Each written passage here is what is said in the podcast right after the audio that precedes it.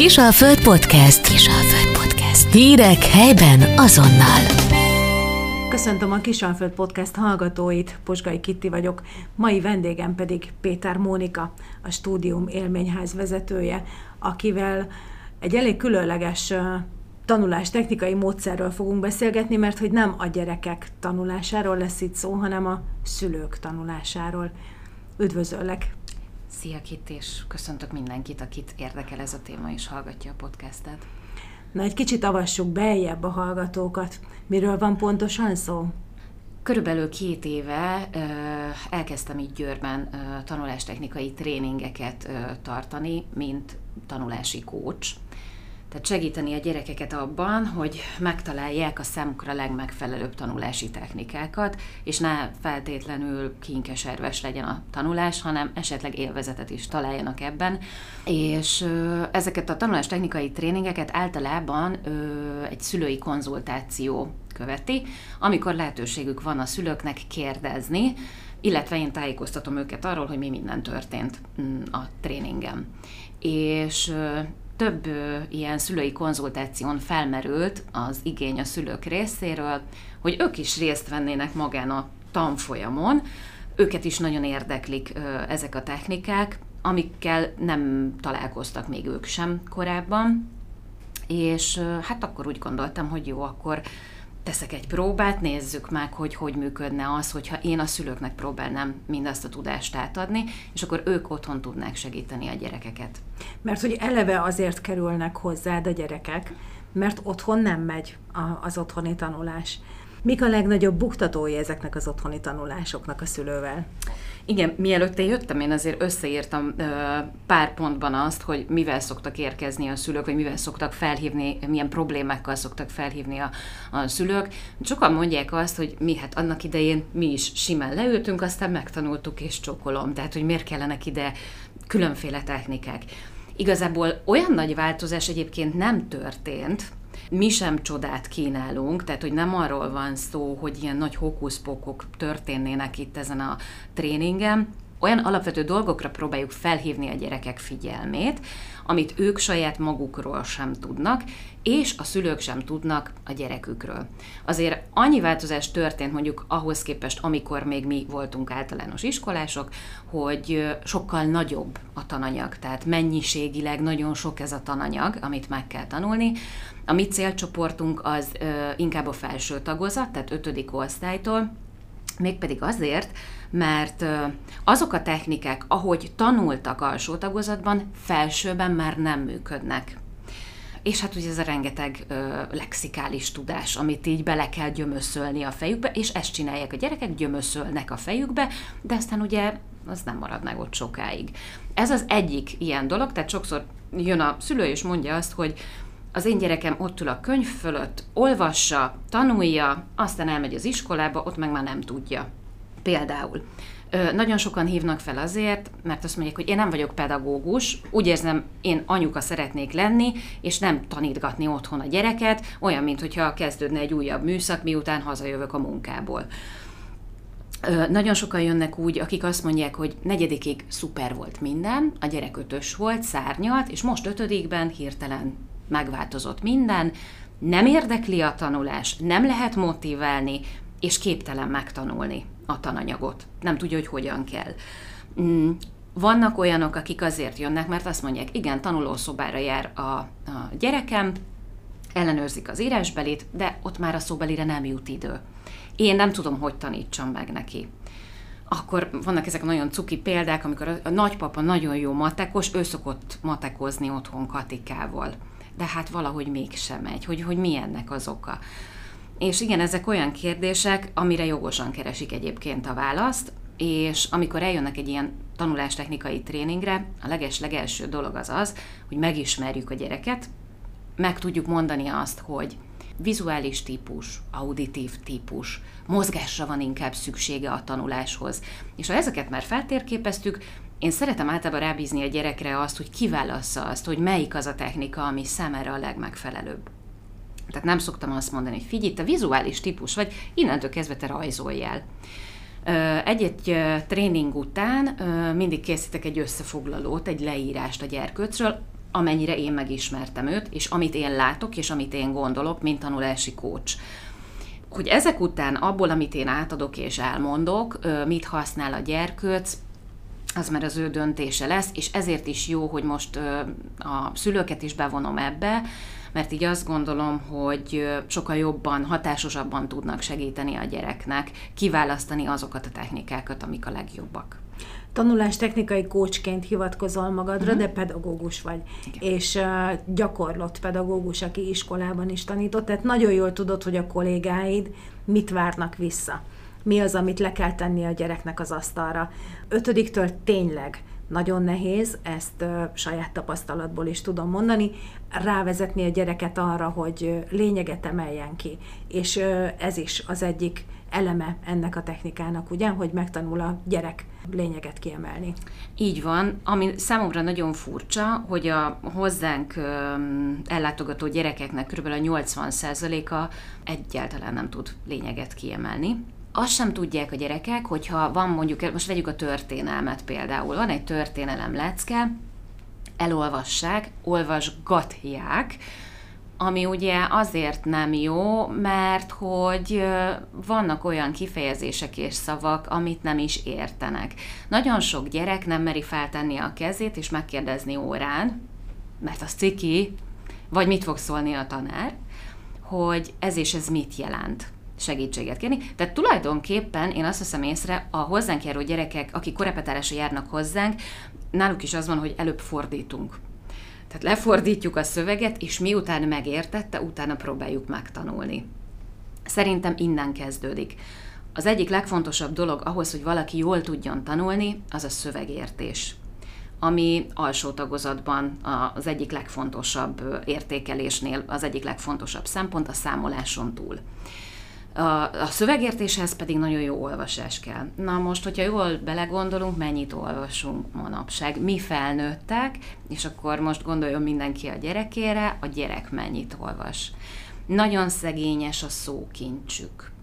Nagyon keveset beszélnek, nagyon keveset kommunikálnak egymással is. Inkább ö, számítógépen, telefonon, mint hogy élő szóban. És ez bizony meglátszik. Tehát nálunk például van kifejezetten másodikasoknak szóló szövegértési csoport, de van egy csoportunk, ami harmadik, negyedik osztályosoknak szól, kifejezetten a szövegértés. Ők nagyon jól fognak tanulni egyébként felsőben, mert érteni fogják azt, amit olvasnak. Pedig ennek ki kellene jönnie a koransóban is, nem? Tehát, hogyha ha mérik és szűrik a, a szövegértési képességét egy gyereknek, és uh, és ott ötösre brillíroz szövegértésből, akkor elvileg mennie kellene. Hol akad el mégis a lemez? Hát az egyik az, alsó tagozatban, hogy nem ismerte bizonyos szavak értelmét. E, innen kezdődik. Az összetett mondatokkal nem boldogult. Például. Ez is egy fontos dolog. Itt a probléma maga a technika hiánya. Aztán van, amikor ö, több felsorolás van mondjuk egy szövegben, és mondjuk azokat kell összegyűjteni, és mondjuk nem szedi össze mindet. Itt például a koncentráció hiánya. És a tanulástechnikai tréningen erről is szó esik, hogy hogyan tanuljunk meg koncentrálni, milyen gyakorlatok vannak, mi az, ami segíthet nekünk abban, hogy fejlesszük a koncentrációnkat, és miért fontos ez. Mert ha mondjuk egy ötödikesnek elkezdem magyarázni, hogy figyelj, te ezt azért nem tudod, mert nem tudsz koncentrálni, legyint egyet, és azt mondja, hogy jó, oké, hát és akkor. Aztán amikor elkezdünk játszani, akkor elkezdi őt érdekelni. Mert azért azt ne felejtsük el, hogy oké, okay, ötödikes kiskamasz, de ha visszagondolsz, ötödikes korodban te is szerettél, szerettél még játszani. Jó esetben felnőttként is szeretsz játszani. Minden olyan dolog, amihez valamilyen érzelem kapcsolódik, az, az megmarad benned.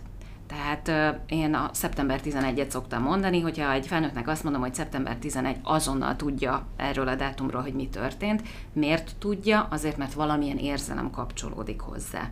És ez ugyanígy van a tananyaggal is. Jó, oké, most mondhatja jogosan, mondhatja egy szülő azt, hogy itt vagyunk kémiából, kovalens kötés hát rajzoljuk le, hogy hogy néz ki a kovalens kötés. Az egyik atom az legyen Pistike feje, a másik meg legyen a, nem tudom, a Józsika feje. Milyen vicces, ahogy összetalálkoznak a, az udvaron, kapcsoljuk össze őket, hogyan kapcsoljuk össze. Tehát, hogy próbáljunk valami érzelmet ö, hozzá kapcsolni. És ez a másik fontos dolog, visszatérve egy picit a szövegértéshez, hogy azt, amit olvas, azt nagyon nehezen kapcsolja hozzá a valósághoz, ami körülötte történik. Tehát szövegértésnél az nagy probléma, hogyha egy papír van előtte, és csak betűket lát, és semmi mást. Tehát, hogy nincs kép. Hogyha olvasol egy könyvet, akkor megjelenik előtted, hogy mi minden történik. És ezt próbáljuk a tanulástechnikai tréningen is kialakítani a gyerekekbe, hogy próbáljuk meg elképzelni. Nagyon sokat rajzoltatunk. A legutóbbi ilyen tréning után mondta az apuka, hogy oké, okay, de hát milyen sokáig tart megcsinálni egy rajzot, mert mondtam, hogy töriből például egy csatát simán le, le lehet rajzolni. Nem kell művészi rajznak lenni, én sem tudok szépen rajzolni, pálcika emberekkel. De hogy ki honnan érkezett, lerajzolni az országot, kb. milyen volt, jellegzetes dolgokat felrajzolni, bajszot, nem tudom, koronát, és így tovább, és így tovább. És akkor mondta az apuka, hogy hát ez rengeteg idő. És akkor mindig vissza szoktam kérdezni, hogy az, amíg bemagolja, az milyen hosszú idő. Vajon melyik fog jobban megmaradni benne, amit lerajzolt, vagy pedig amit bemagolt? Ja, ja, hát tényleg, tényleg.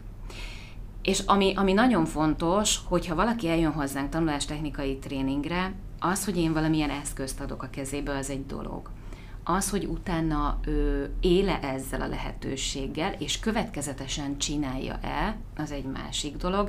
Arra nekem nincs rálátásom, és nincs beleszólásom sem.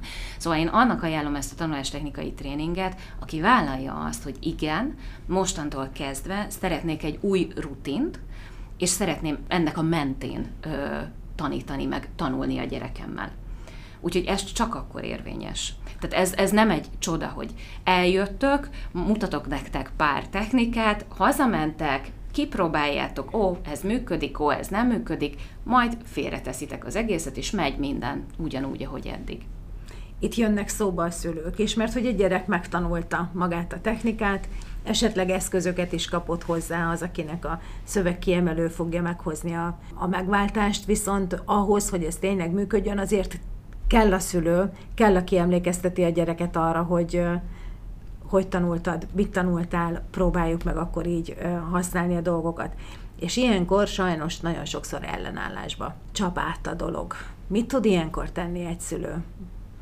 Igen, hát a motiváció az egy, az egy nagyon-nagyon fontos dolog, és én mindig arra szoktam gondolni, hogy mi mit mutatunk a gyereknek a legnagyobb motiváció maga a szülő, szerintem. Tehát, ha azt látja, most hogy őszintén, tehát hogyha belegondolok, hogy hogyan végezzük nap mint nap a munkánkat, milyen kedvel megyünk a munkába, otthon mit lát és mit hall ebből a gyerek, és joggal teszi fel a kérdést, hogy akarom én ezt.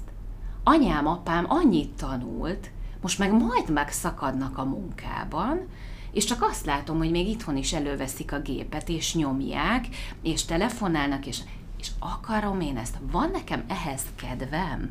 Én szerintem innen is indul a motiváció. Tehát, hogy lássa a gyerek azt, hogy hosszú távon mi az, amiért érdemes. Ez az egyik fontos dolog. A másik fontos dolog, hogy például egy ötödikes gyereknél mm, hiába gondolunk arra motivációként, hogy milyen jó lesz, majd Marika néni megdicséri, hogyha a te gyermekednek nem motiváció az, hogy Marika néni megdicséri. Neki lehet, hogy motiváció az, hogy azt mondod, hogy figyelj, ha ezen a héten tartod magad ahhoz a menetrendhez, ami neked jó és amit megbeszéltünk, akkor, hogyha ezt be tudod tartani, és tudsz magadra figyelni, akkor a hétvégén elmegyünk kirándulni, vagy akkor válasz egy programot, csináljunk valamit. Vannak, akik, akiknek mondjuk egy tárgya motiváció, nekem volt egy olyan uh, diákom tanulástechnikai tréningen, aki azzal jutalmazta magát, hogy bement a papírboltba, és szagos radírokat vett magának, m, különféle rotling ceruzákat, és így tovább. És ezt is el szoktuk mondani a tréningen, hogy nagyon-nagyon fontos, hogy legyen egy jutalomtáblázat és ez ne dísz legyen. Tehát ne azért legyen kín a jutalomtáblázat, mert mi megmutattuk, és azt mondtuk, hogy ez szuper és működik, hanem ezt ki kell próbálni. Legyen akár napi motiváció, legyen heti jutalom, legyen havi jutalom. A hosszú távú mm, jutalom a kisebbeknél annyira nem működik, a nagyobbaknál már inkább. Mikre lehet ilyenkor gondolni? Milyen jutalmakra? A legnagyobb jutalom a gyerekeknek az a családdal eltöltött idő általában. Kiskamaszoknál, 5.-6. osztályban ezt nem mindig szeretik beismerni a gyerekek, mert akkor már kezdődik ugye ez a vagánykodás, amivel nincs egyébként semmi gond. Tehát ilyenkor kikerül ez a átmenetileg zárva tábla, de aztán egy idő után majd azt le lehet onnan venni. Úgyhogy ilyenkor szoktam mondani a szülőknek, hogy te adjál ötleteket, tehát írj egy listát, hogy nézd, válaszd ki ezek közül neked, mi tetszik. Ha nem tetszik semmi, próbálj meg te kitalálni valamit. Lehet jutalom az is, hogy a barátokkal, kortársakkal találkozik. De mondom, lehet tárgybeli jutalom. Mm, felnőttként most gondolj bele, te mivel szoktad magad jutalmazni? Hogyha hmm. nem tudom, valamit csinálsz, akkor mondj el valamit, te mivel jutalmazod magad? Én idővel. Na, látod? Erre az időre vágynak ők is, csak nem feltétlenül egyedül, hanem lehet, hogy veled, lehet, hogy a családdal, lehet, hogy a baráttal. De például az egyik legmotiválóbb dolog az az idő, amikor időt kapnak. Ez érdekes, és gondolod, hogy egyébként sajnálják is az idejüket a tanulásra? Ha ennyire, ennyire fontos és ennyire motiváló számukra, mert ezt most saját, tényleg saját tapasztalatból mondom, nálunk a, a, a öt perc alatt végeztem, kész, és akkor kezdődhet az Uno. Tehát úgy, úgy dobják le az iskolatáskát, mint terhet, hogy tényleg véget érjen ez a kötelező kör, és akkor lehessen azt csinálni, amit ők akarnak. Ez így van, abszolút sajnálják rá az időt. Gondolj bele, te annak idején sajnáltad-e az időt. Tehát te is úgy voltál vele. És akkor megint visszakanyarodok ahhoz, hogy mi az, amit lát a gyerkőc. Tehát amikor azt látja, hogy anya hazaér, és nyűg neki az egész, akkor számára, mint a tanulás, az is nyűg lesz. Ha azt látja, hogy vele tudok csak példálozni, itt ősz előttem, hogy hú, de jó lett ez a cikk, amit megírtam. Elolvashatom nektek? Akkor lehet, hogy azt mondja majd a következő fogalmazásnál, vagy vázlatírásnál, nézd, megírtam, szerinted milyen? Tehát, hogy ezeket a példákat mind tőlünk veszik. Azért még így is sokszor vannak könnyek. Tehát lehet, lehet egy szülő nagyon motiváló, és, és nagyon lelkes, és nagyon pozitív. Az a történelem témazáró akkor is ott lebeg, szerdán vagy csütörtökön, és hétfőtől megy a könyörgés. Állj neki, ülj le, légy szíves, valami legyen már, gyere, akkor csináljuk együtt, és, és egyszerűen nem megy. Uh-huh. Ez így van. Különbség talán az, hogy egy tanulástechnikai tréning után ahogy beszéltük is, még szükség van a szülői segítségre, hogy ezeket a technikákat használni tudja. Egy új rutin kialakításához körülbelül két-három hónap szükséges. Én azt gondolom, hogy három hónap után mondjuk egy ötödikes gyerkőcöt ezekkel a kezébe adott eszközökkel már magára lehet hagyni. És például lehet az is motiváló, hogyha őt egyedül hagyod. És utána együtt megnézitek, hogy mi sikerült ebből. És megkapja a visszajelzést, lehet, nem feltétlenül sikerül százszerzalékosan minden, és azt is meg kell beszélni, hogy figyelj, ezt elfelejtetted, találjunk ki valamit, hogy legközelebb ez nem maradjon el. De egyébként meg tök ügyes voltál, mert ezt meg ezt meg ezt megcsináltad. Hm. Mennyire tartod jellemzőnek azt, hogy kapásból a negatív büntetéshez nyúlnak eszközként a szülők. Fenyegetés, majd akkor egyes lesz, majd akkor ez lesz veled, az lesz veled, és ijesztegetik, vagy hát próbálják, próbálják úgy motiválni a gyereket, hogy ijesztegetik. Ez mennyire jellemző? Abszolút jellemző. És ez abszolút káros? jellemző, és ez nagyon-nagyon káros. Mondom ezt szülőként, és megmondom őszintén, hogy zsigerből bizony nálunk is előfordul. Tehát én is ö, tudok fenyegetni, vagy én is tudok zsarolni, hogy figyelj, ha ezt most nem tanulod meg, addig innen nem kelünk fel, amíg ez nincs kész. Ez valóban így van, ez nagy-nagyfokú önismeretet igényel, meg ilyenkor mindig arra szoktam én személy szerint anyukaként gondolni, hogy a fiam mit lát Egyébként, ami nagyon borzalmas, egy-egy ilyen tanulástechnikai tréningen a gyerekekkel egy ilyen játékos teszt során mm, mindig szoktam egy ilyen önértékelést mm, végeztetni. Ők maguk mit gondolnak magukról, és mit gondolnak arról, hogy róluk mit gondolnak mások. Katasztrófa. Tehát tényleg azt kell, hogy mondjam, hogy katasztrófa. Mármint? Én sírni tudnék sokszor, amikor elolvasom, vagy amikor elmondják, hogy vajon mit gondolnak róluk a többiek. Nem is magukról, nem is, nem is magukról, de hogy a környezetük mit gondol róluk. És lehet, hogy... Ennyire negatív nagyon képet negatív, festenek borzalmas, saját magukról? Borzalmas. Ez a semmire nem képes, úgysem fog sikerülni, nekem bevallom őszintén, sokszor nagyon nehéz utána megszólalni, és utána azt mondani, hogy na akkor ezt gondoljuk át. Miért gondolod, hogy ezt gondolják rólad? Mondjunk egy-két példát, hogy mi lehet az, ami miatt ez így van. És tudnak rá példát mondani? Tudnak rá példát mondani, és szerencsére azért ki tudunk kanyarodni ebből a sötét utcából. Tehát, hogy aztán megvilágosodik ez a történet, és akkor ők is választ tudnak kapni arra, hogy vajon miért lehetett ez, vagy miért lehet ez, és lehet, hogy ők gondolnak valamit rosszul. És akkor megint kapcsolódok a beszélgetés elejéhez, a kommunikáció. Tehát, hogy mennyire fontos az, hogy megfelelően kommunikáljunk a gyerekünkkel, meg figyeljünk arra, hogy mások hogy kommunikálnak vele. Gondolok itt a pedagógusra is például. Az a legszerencsésebb, amikor a diák, szülő, tanár egy olyan hármas egység, amit tényleg előre visz. De egy-egy mondat, akár otthon a szülő szájából, akár a pedagógus szájából olyan szinten a földbe tudja döngölni a gyerkőcöt, és az alsó tagozatban ez nagyon-nagyon jellemző sajnos. Tehát van olyan gyerkőc, aki kb. három alkalommal járt hozzánk korepetálásra, és nem azzal volt a gond, hogy nem tudta, hanem nem hitte el magáról azt, hogy ő ezt meg tudja csinálni, mert ő hülye matákból. Hm. Hát aztán kiderült, hogy nem hülye matákból. A mércék, amivel a gyereknek a sikerességét vagy kudarcát mérjük, reálisak ezek a képek? vagy hajlamosak vagyunk túl magasra tenni a lécet, és nem elfogadni, hogy mondjuk az én gyerekem egy középszerű tanuló.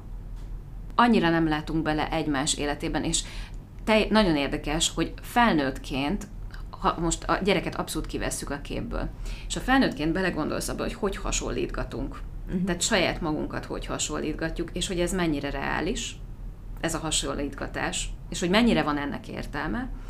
És akkor párhuzamosan oda tesszük mellé azt, hogy ott van veled a gyerek, és akkor a gyereket próbálod hasonlítgatni. Tehát, hogy igazából ugyanott vagyunk. De el tudja fogadni egy szülő? Hogy, hogy, hogy az én gyerekem az, az, az hármas, négyes tanuló, és nem lesz kitűnő. Nagyon nehezen tudja elfogadni ezt egy szülő. Szerintem nagyon kevés az, a, az az anyuka, aki, vagy apuka, aki azt mondja, hogy engem nem érdekel hányas a gyerek, csak legyen boldog, legyen egy jó szak, hányszor halljuk ezt, legyen egy jó szakma a kezébe, aztán le van fütyülve. De amikor hazajön egy kettes, hármas dolgozattal, akkor így azért ott van benne az a kis ördög, hogy hm, de Hogyan lehet ezt négyes. jól kezelni szülőként? Most anyukaként tudom csak neked ezt mondani, ha én tudom azt, hogy mindent megtett annak érdekében, hogy jó legyen ez a dolgozat, akkor könnyebben tudom elengedni. Nem mondom, hogy nem bánt, de könnyebben tudom elengedni. Van olyan is, amikor rossz paszban van egy gyerek, én akkor sem szoktam erőltetni. Mondok egy példát, amikor a Covid alatt mm, volt egy diákunk, két hét alatt négy hozzátartozóját veszítette el. És nem tanultunk. Akkor nem tanultunk, hanem akkor csak beszélgettünk. És le volt fütyülve minden más de nem feltétlenül kell halálesetre gondolni, vannak a kamaszok életében olyan időszakok, amikor egyszerűen nem megy. Dolgoznak a hormonok, egy csomó minden más, sokkal fontosabb, egyáltalán nem izgatja a tananyag, nem érdekli, hogy mi lesz vele, nem akar felnőtt lenni, pont jó feküdni, heverni és semmit se csinálni. És én azt szoktam mondani, hogy néha hagyni kell. Tehát, hogyha becsúszik egy egyes, becsúszik egy kettes, nem ezen fog múlni az élete. Az élete olyasmin fog majd múlni, hogy anyám házi sárkányként, hörgő metálzenekarként leüvöltötte a fejemet, vagy pedig ott volt mellettem valaki, akire számíthattam. Akkor, amikor semmihez nem volt kedvem. Milyen jó lenne felnőttként, nem? Azt mondani, hogy figyelj, nekem most semmi kedvem semmihez. olyan jó lenne, ha békén hagynátok. Van erre lehetőségünk felnőttként, hogy ezt mondjuk? Gondoljunk bele, hogy hány olyan ember van, aki támogat bennünket azokban a lehet napokban, lehet, hogy órákban. Egy gyereknek miért nem? Hm. Tehát, hogy egy gyereknek van szüksége arra, hogy hagyják békén, akkor hagyják békén. Jó, nyilvánvalóan nem lehet két hétig bán savanyodni a szobába, tehát néha azért ki kell rángatni onnan őket, de hogy attól, hogy ő gyerek, ugyanolyan igényei vannak, sőt, mint egy felnőttnek. Nem szeretem, amikor azt mondják, hogy úgy tekintsünk egy gyerekre, mint egy kis felnőttre, mert nem lehet. Egy csomó mindent meg kell neki tanulnia, egy csomó mindent meg kell tanítani neki, de attól ugyanúgy, ugyanolyan érzései vannak, mint nekünk felnőtteknek. Néha eszembe szokott jutni, hogy a kötelező olvasmányok sora az, az vajon egy piti bosszú-e a felnőtt világtól vissza a, a gyerekek felé. Mert pont emiatt, amit, amit mondasz, hogy ezek a kötelező felnőttként már nem rúghatunk le magunkról, a gyerekek még egy csomó mindent lerúghatnának, de mondjuk pont ezt nem. Na, ezekkel mi a helyzet? Hát ez egy nagyon szórakoztató dolog, bevallom őszintén. Én már így tervezgetek a fejemben egy kiállítást, ugyanis kötelező olvasmányokat, memoritereket és verseket rajzolva szoktunk tanulni a kötelező olvasmányokat is, tehát általában leszoktuk rajzolni. Nagyon jó lenyomata egyébként ezeknek a verseknek és kötelező olvasmányoknak a rajza a gyermek lelki világáról. Tehát mondjuk a ha a talpra magyart veszem, azt mindenki, ezt az egy sort mindenki tök különbözőképpen rajzolja le. Ez, ez ugye a hosszú távú memóriába kerül, tehát hogy ez nem magolás, hanem így fogja tudni megjegyezni, hogy képek vannak a fejébe. Úgyhogy én a kötelező olvasmányokhoz is azt szoktam mondani, elnézést kérek minden pedagógustól, aki hallgatja most ezt a mm, műsort, nézzék meg filmen, amennyiben lehetséges, olvassák el a kivonatát, és aztán kezdjenek el olvasni. Vannak olyan kötelező olvasmányok, de hát ezt szerintem nem kell mondani, egyszerűen a mostani generációnak olvashatatlan, értelmezhetetlen. Ha most elkezdenénk kigyűjteni egy oldalról az ismeretlen szavakat, akkor nagyon sokáig tartana mm, egy-egy kötelező olvasmány, ezért szoktam például javasolni a filmet is, meg a kivonatot is.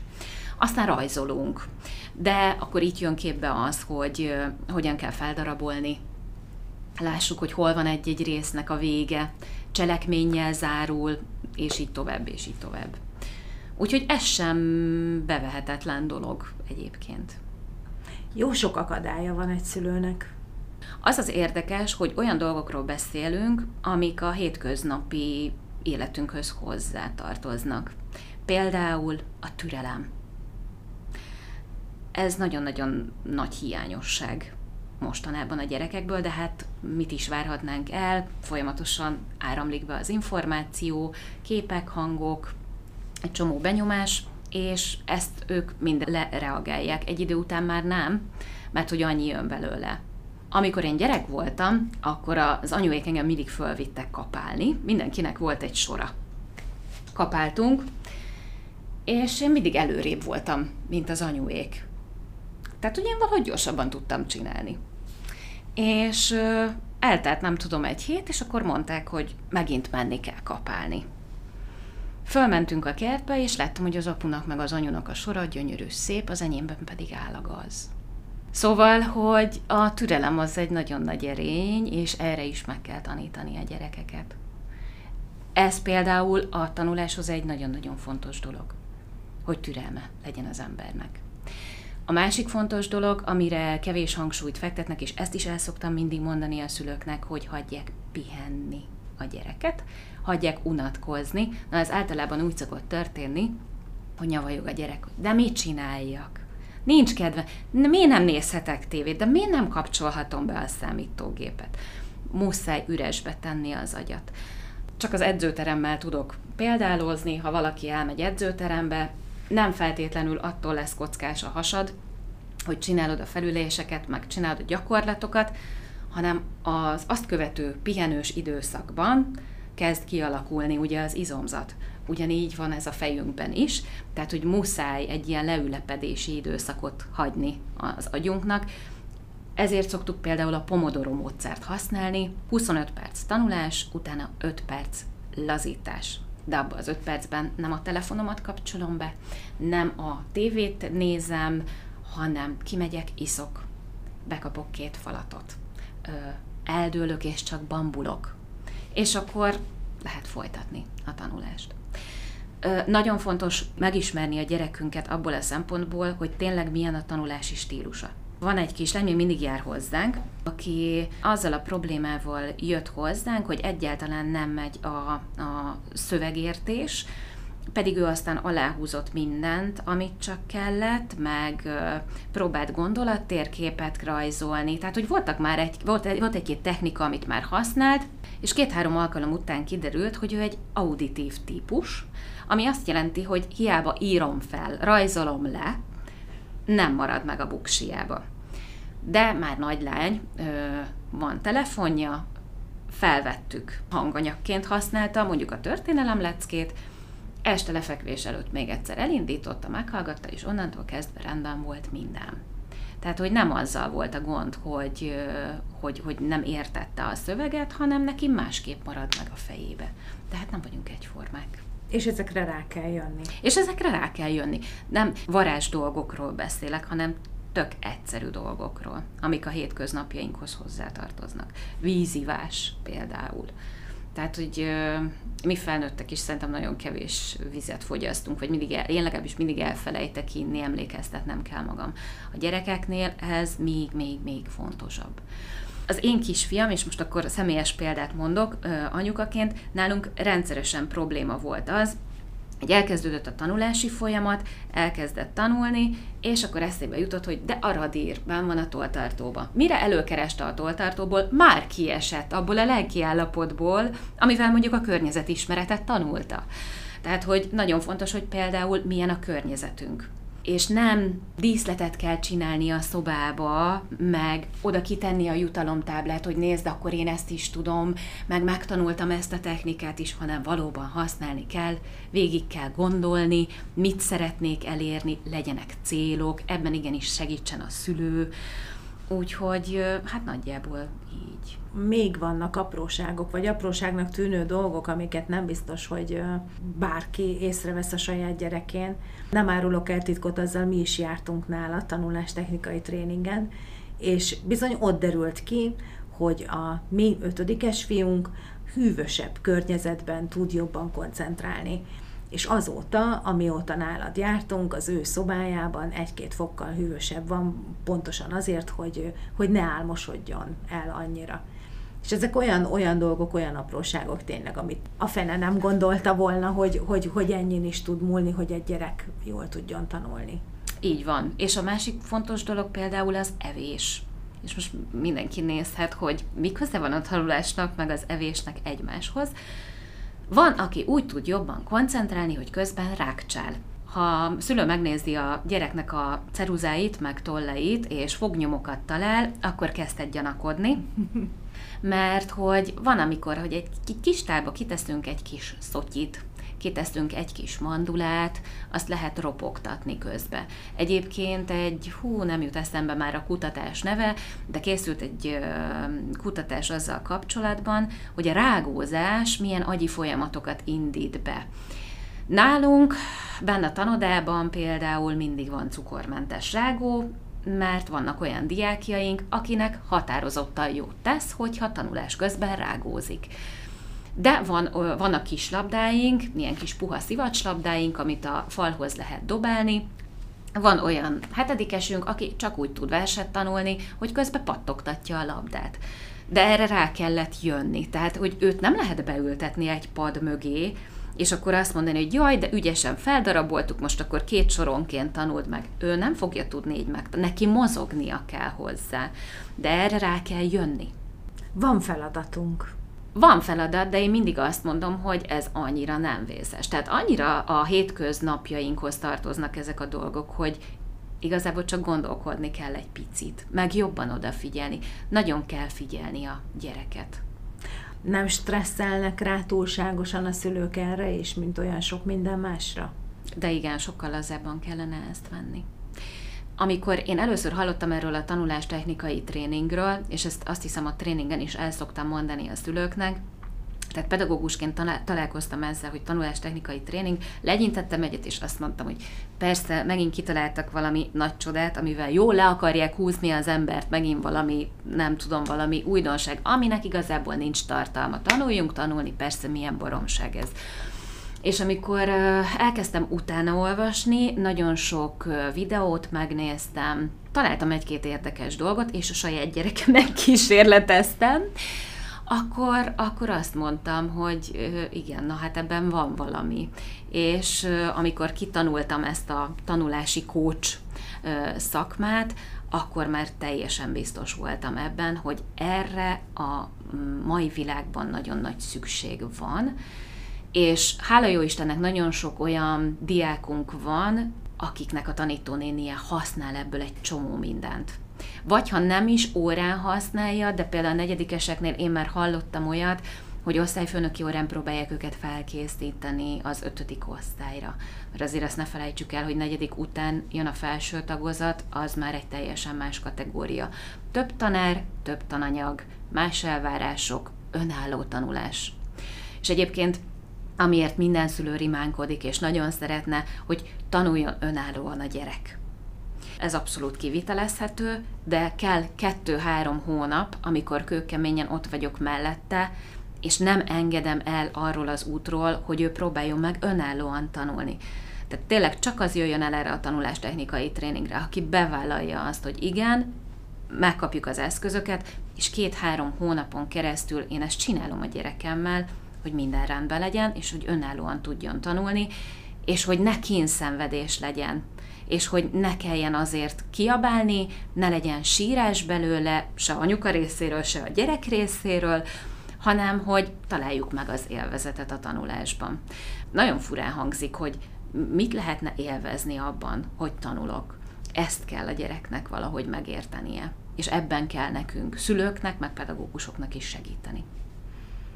Móni, én nagyon sok könyvmentes gyereket és szülőt kívánok neked. Köszönöm. Sok sikert ezen az úton. Aztán remélem, hogy fogunk még tudni beszélgetni erről, mert nagyon-nagyon izgalmas a téma, és, és hát nagyon-nagyon sokrétű. Még beszélgettünk, addig is legalább százfele el tudtunk volna kanyarodni. Köszönöm szépen. Köszönöm szépen a figyelmet hallgatóinknak is, viszont hallásra. Kisalföld Podcast. Hírek helyben azonnal.